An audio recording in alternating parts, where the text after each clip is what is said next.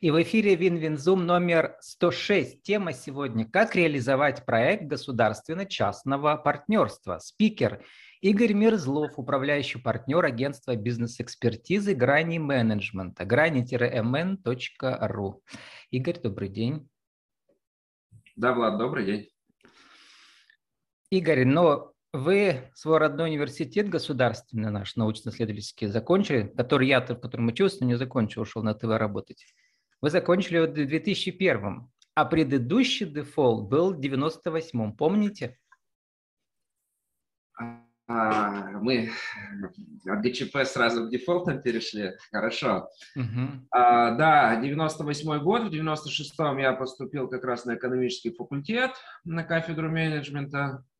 А в 98-м случился дефолт. Э, конечно, многие экономические процессы были непонятны. Общая макроэкономическая картинка там в стране и в мире тоже была очень такая абстрактно размазанная и непонятная. А как и у большинства, наверное, в нашей стране, э, ощущения остались только воспоминания относительно дикого роста цен, а падения уровня потребления, ну то есть вот такие следствия уже, да, вот этих всех процессов, э, которые затронули подавляющее большинство, а на тот момент, конечно, рассуждать на какие-то глобальные там причины, следствия, как будет идти восстановление экономики, будет ли оно вообще, тогда, конечно, было сложно. Поэтому воспринимали просто как данность вот, э, вот, эти, вот эти большей частью негативные последствия. Только потом пришло понимание, что, соответственно, все циклично, все развивается, после падения всегда начинается рост, открываются новые возможности. Ну, собственно говоря, и дальше там вся моя карьера, собственно говоря, во многом является этому подтверждением. Вот. Э, сегодня вы, как доктор экономических наук и зав кафедрой, э, зав кафедрой, не зав кафедрой, а вы, получается... А, ну, зав кафедрой, да. То есть исторически надо сказать, что в 2001 году, как вы э, там проанализировали мою биографию, uh-huh. я получил диплом экономического факультета Пермского госуниверситета, ну, начал работать в банковской системе, а, ну и параллельно всегда поддерживал отношения с родной кафедрой, а, по субботам а, преподавал, э, делился тем опытом, теми знаниями, которые приобретал на практике, работая в банках. А, ну и, собственно говоря, вот наступил какой-то период времени, когда стало понятно, что там на региональном уровне в банках уже просто неинтересно, а, все понятно, ну и, собственно говоря, какого-то развития уже дальше не происходит, и после этого появилось понимание, что можно и собственный консалтинговый бизнес открывать, но с другой стороны отношения с госуниверситетом даже переросли, переросли в такую более глубокую тоже плоскость одновременно. Вот э, тоже один из моих проектов, можно так, если так можно выразиться, это вот а, а, развитие кафедры менеджмента, да, то есть моей родной кафедры, которую я когда-то закончил. Ну, а сейчас-то вы зав кафедрой менеджмента? Сейчас, сейчас я зав кафедрой, да, да, с 2018 да. года я заведующий кафедрой менеджмента, а, поэтому, собственно говоря, пытаюсь все-таки сочетать теорию с практикой, да. И а, научный а, руководитель специальности экономика и управление народным хозяйством. Вот вас как раз и надо спросить в такие трудные времена, когда а, у нас на горизонте дефолт, когда будет, не знаю, но экономисты говорят, что э, шансы 70, 80, 90 процентов уже. Вот. я сегодня полутора читал вашу научную работу в журнале Russian Journal of Economics and Law, которая называется «Институциональные основы развития государственного частного партнерства». Точнее, резюме я прочитал там, да. И, и так, пересказываю, что я узнал. Основу среды государственно-частного партнерства образуют три элемента. Правовое регулирование, не ГКЧП, а ГЧП, не путайте, да?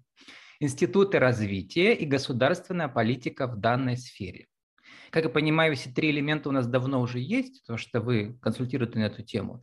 Но добавим, давайте добавим четвертый элемент э, в условиях жесткого экономического кризиса. Как говорит, как стала моя героиня одного из интервью, в условиях новой реальности, оба слова с большой буквы.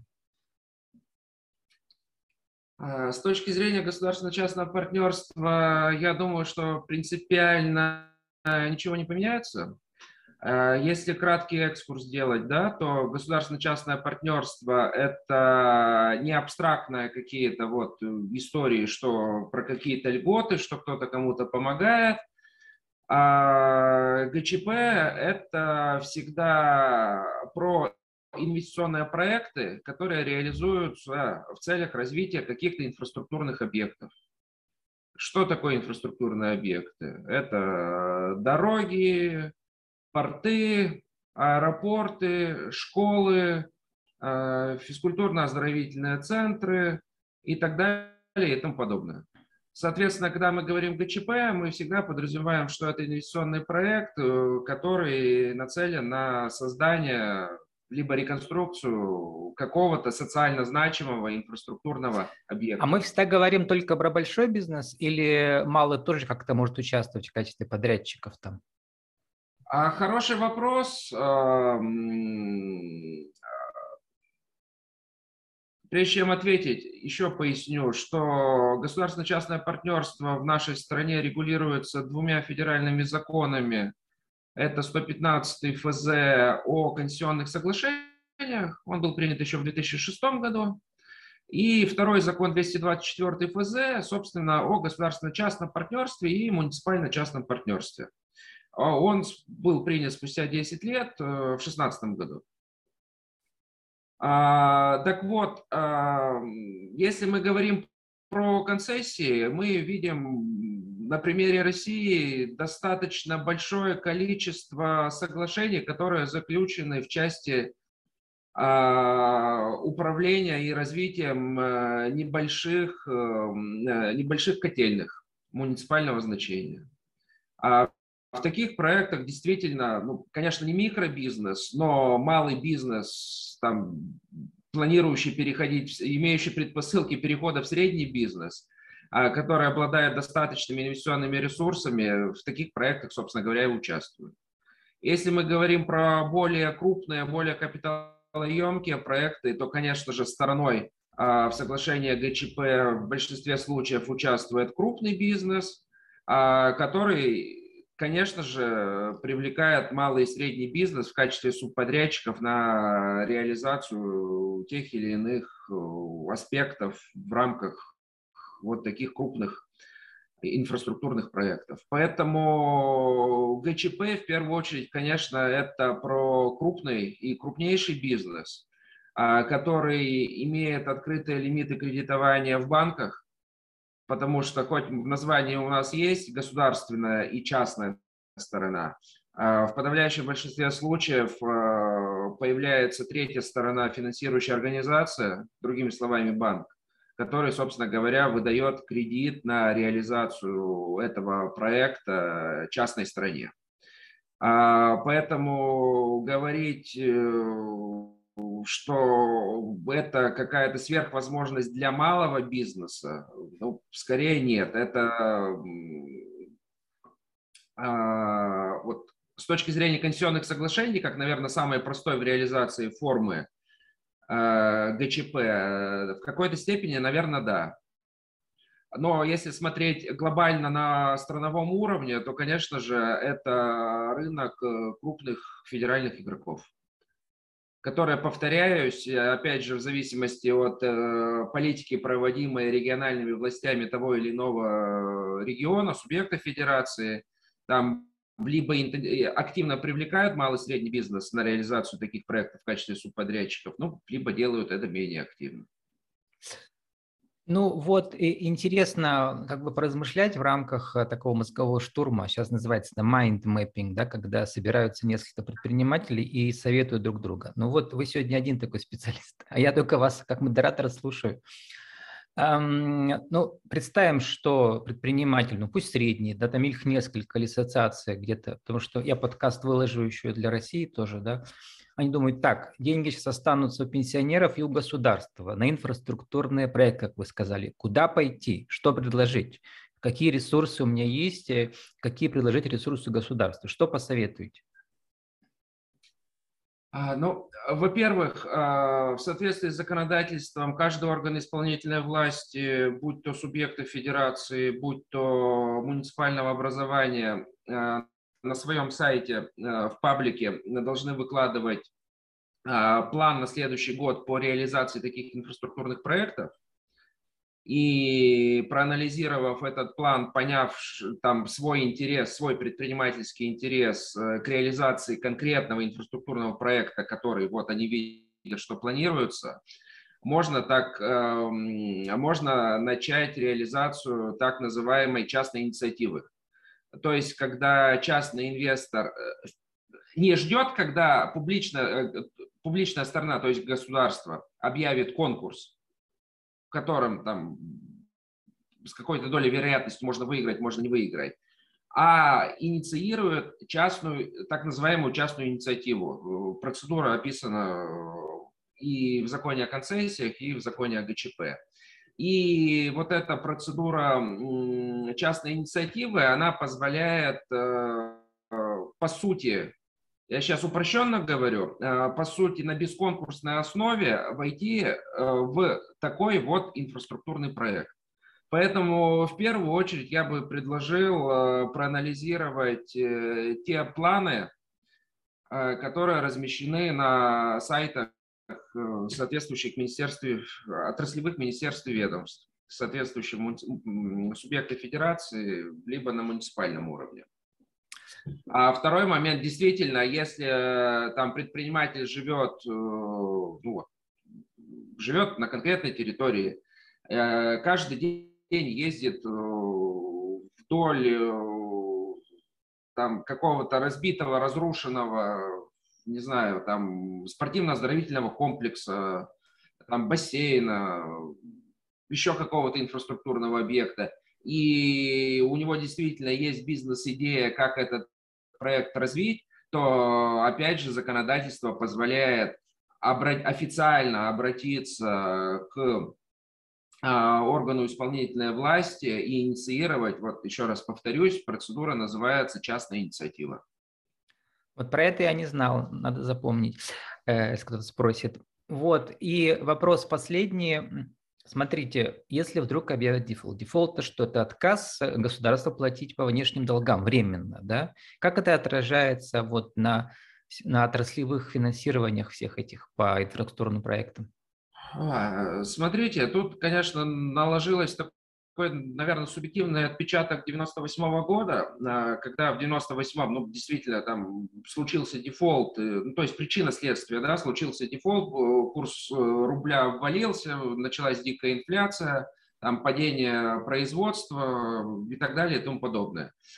А сейчас ситуация другая собственно говоря, э, вот в моем понимании случись сейчас э, дефолт, э, государственного, дефолт нашего государства в экономике уже принципиально ничего не произойдет, потому что все, что можно было произойти, уже произошло вот начиная с 24 февраля, да?